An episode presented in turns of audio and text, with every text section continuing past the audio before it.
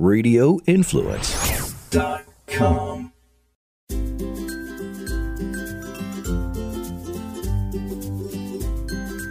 Hey, everybody, welcome to the Forking Around Town podcast. I am solo today, but I am here to talk all about tacos. So, first of all, Tampa Bay Taco Week is running now through April 30th. This is an annual event that I absolutely love, and I have to say, probably after pizza, tacos are my second favorites. And before I get into more of the specifics of Tampa Bay Taco Week, I want to give you guys a little bit of background on me and just my love of tacos and how it all came to be. So, if you don't know, I was born and raised in the San Francisco Bay Area. Um, I was actually born in Walnut Creek, which is if you're familiar with that area, it's East Bay, very close to Oakland. And then I moved to San Jose when I was two years old. And, you know, a lot of things have changed out in that area since, gosh, I'm going on 20, 20 years now in Tampa in May is my 20 year anniversary. I can't believe it. But the few times I have been back, um, things are, are definitely changing and evolving out there. So I'm definitely overdue for a visit. But one of the things I most remember about, you know, growing up in California is the abundance of authentic Mexican food. And from a very young age, I fell in love with just the flavors and just the authenticity of the taquerias that are just in abundance in the Bay Area. So, when I was 16 and in high school, I started studying Spanish. My teacher was from Spain, and we actually, I went to a Catholic private school, all girls, and our classes were all very accelerated. A lot of people struggle with Spanish, but for some reason it just clicked with me. Maybe it's my Italian background. I don't know. I, I truly believe that a lot of us are just born with certain things that come easy to us. And for me, it was definitely foreign languages.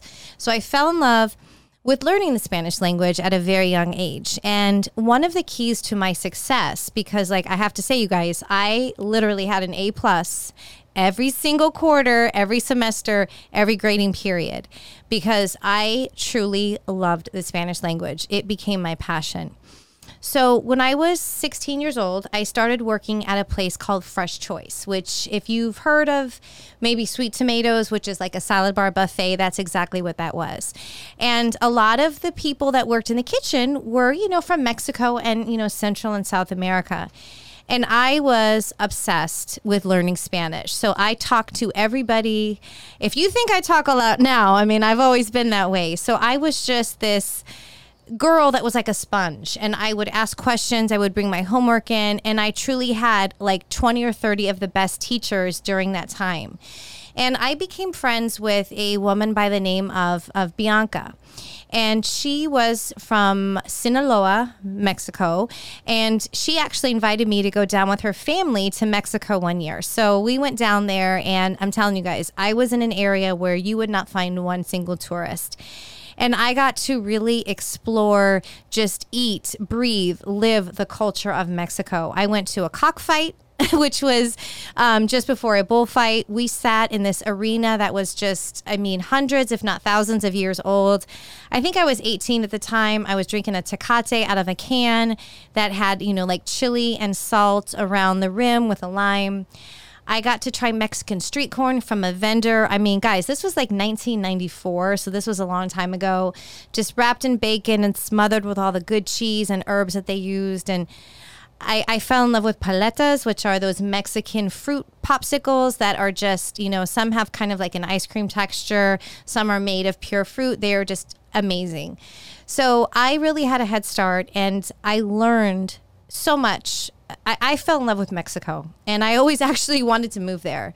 And as a result, my Spanish was fluent. And the job that I had when I started there, I was literally a hostess. I lasted about three months. And before I knew it, within a year, I was a, a shift supervisor. It Doesn't sound like much, but when you're 16 years old in high school, it's kind of a big deal. By the time I was a senior in high school, they made me a corporate trainer. I was traveling all up and down California. I spent time in a lot of the cities around San Francisco. I even went up to Washington State to help open a new place. And I also had the opportunity to work and help um, doing some things in the corporate office. I had another gentleman who his name was Carlos. Him and I worked together. We literally translated all the recipes for the kitchen into Spanish. So, needless to say, my parents would joke and they would always say, you were born in Mexico, you weren't born in California. And it just, it, was just something that I fell in love with. So when I first moved to Tampa, I struggled a little bit because I didn't know where to go. I didn't know where to find the authentic places to get those tacos that I just was so used to eating back in California. And I found a couple places, and ever since then, I love taking field trips outside of Tampa, going into places like Ruskin, Wimauma. There's certain places outside of Orlando. I just, it's one of my favorite things to do. Sometimes I drag my kids along and we take a field trip to go out there and find the most authentic places that we can. So now with Tampa Bay Taco Week in full swing. This annual event features taco and drink specials at participating locations for 10 days. So not only is it a great opportunity to get out there and try tacos at some of Taco Bay's finest places, but it's also a great opportunity to check out places that you've never been to before. There are places in Tampa, St. Pete, Gulfport, Dunedin, I mean, you name it. So if you head over to tampabaytacoweek.com, you can see a list of all participating locations. I am an official Taco Week ambassador, so I will be visiting a lot of these places. I'll be doing lots of video and reels, all kinds of live stuff, and just showcasing my taco adventures throughout Tampa Bay. So I have a lot of notes. I'm just going to kind of read down some of the places and see if any of them pique your interest. So, um, and one thing you can do is if you go to their website, again, tampabaytacoweek.com, you can click on each participating restaurant for a full description of what they will be serving. So we have restaurant 211 Lounge, which happens to be inside the Hilton in downtown Tampa, American Social, ATO, Boys Waterfront Grill, or I'm sorry, Central Cantina, which is in Ybor, Cider Press, which is an outstanding vegan cafe. I've been there um, when I was doing a vegan experiment a couple years ago. They had great food, so I'm anxious to go back. Coconut Charlie's Beach Bar, which is a place I've never been to, so I will be sure to visit them this time around. Of course, Datz, which they always do a fantastic job in participating with anything that is creative loafing.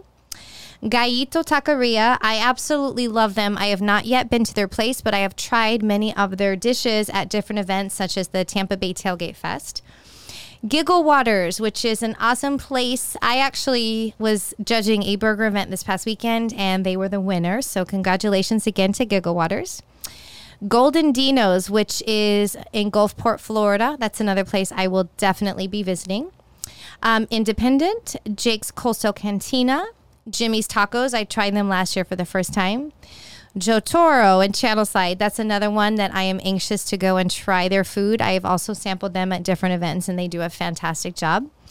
Los Chapos Tacos in Ybor. I had some of the best tacos I've had in Tampa last year at Los Chapos.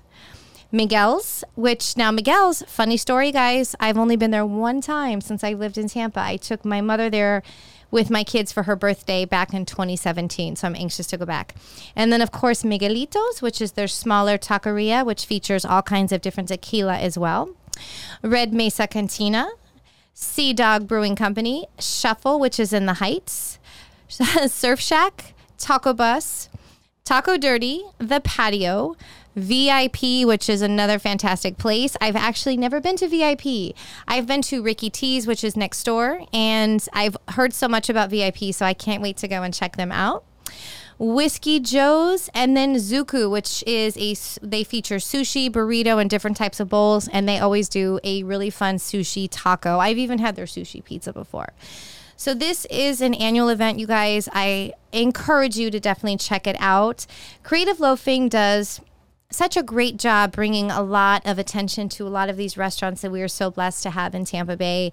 And I just, I'm excited. Um, of course, knowing me, I've ordered all kinds of t shirts from Amazon just to get ready for my taco adventures. Like this one is actually from last year, but it's something I firmly believe in tacos before vatos that has clearly been my way of thinking. So it's tacos before dudes or guys or whatever you want to call it. But going back to just kind of my background growing up in California. So, a really funny story. I wanted to share this with you guys. So, on this one trip to Mexico, and I have to say, I think I actually had the privilege of going there five or six different times. I have to think this was all before Instagram, so I couldn't really like document anything. I still have pictures that were developed back in the day. I mean, yes, I'm old. But one of the things that was really incredible, and I can't believe that this happened to me, but I have to share this with you guys because you would never believe it, especially this in this post 9/11 world that we live in. So on one of the trips that I was in Mexico with um, with my friend Bianca, and we had actually gone. Um, Sinaloa is a state in Mexico, so we were staying in. Um, oh gosh, Los Mochis was the town where she lived in. And like I said, you would not really find very many tourists. But we traveled around and we went to Mazatlan. And I was having a fantastic time the entire time I was there. I think we were there for about seven or eight days.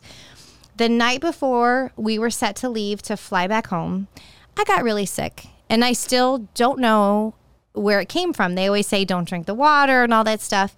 But I started feeling sick the night before. The next morning, when we got up to head to the airport, my fever was just skyrocketing. And it was one of the worst illnesses I've ever experienced. In fact, after we were actually seated on the plane, they were very concerned. They, they didn't want to fly me home. They thought they had to take me off the plane and get me to a hospital. I begged and pleaded. I just want to get home. I need my family.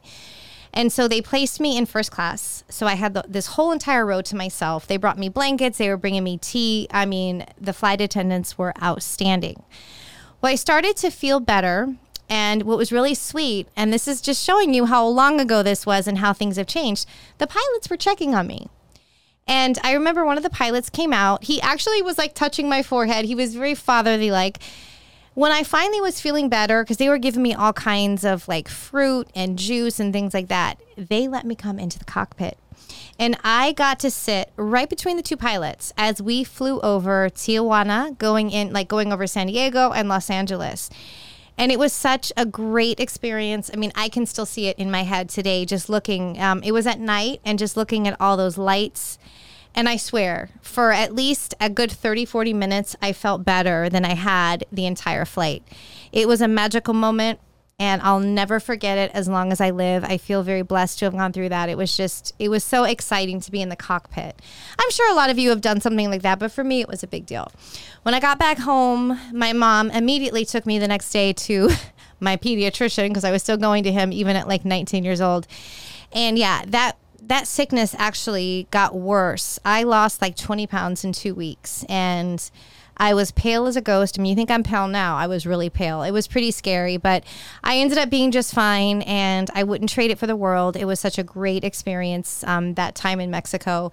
I've also been to Guadalajara. Um, I've gone to, of course, Tijuana and down to Rosarito Beach and a lot of things like that. But Mexico is has always been a very just a fun place for me. It's very vibrant. The culture, the people, everyone are are just amazing and I, I miss I really miss living in California because I really felt a connection with with their culture and always felt it was part of me. So Tampa Bay Taco Week is exciting. I'm going to be out looking for some places that truly remind me of my favorite authentic types of tacos. I hope you guys will definitely check them out. So be sure to follow me on Instagram at Tracy Forks Around Town. I'll be showcasing everything. And if you want to learn more, like I said, go to tampabaytacoweek.com. Also check out Creative Loafing Tampa Bay. They're always updating with all kinds of events. Um, they do these specific food weeks throughout the year. They do change them up from time to time. I know Restaurant Week is coming up. They do Burger Week. They used to do Pizza Week, which I'm hoping they'll bring back this year, fingers crossed, because, you know, I am the pizza queen of Tampa, if not Florida. So, anyways, guys, be sure to check it out. Have a great weekend. I hope to connect with you on Instagram. And don't forget, a new episode comes out every Friday on radioinfluence.com or wherever else you like to download and listen to your favorite podcast. Have a delicious weekend, everyone.